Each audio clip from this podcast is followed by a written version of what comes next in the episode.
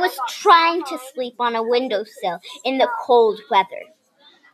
I saw some weird two legged apes with less hair. They went outside, and I saw something that smelled good. So I smashed the clear looking wall. The ape thingy food didn't look appetizing to me, so I did not eat it. Then I heard some annoying sounds. Boom, boom, boom, boom, boom, boom. I went to check it out. I saw some weird colors in the sky. Then one of the ape like things picked me up. Ooh. I didn't like it, so I scratched it.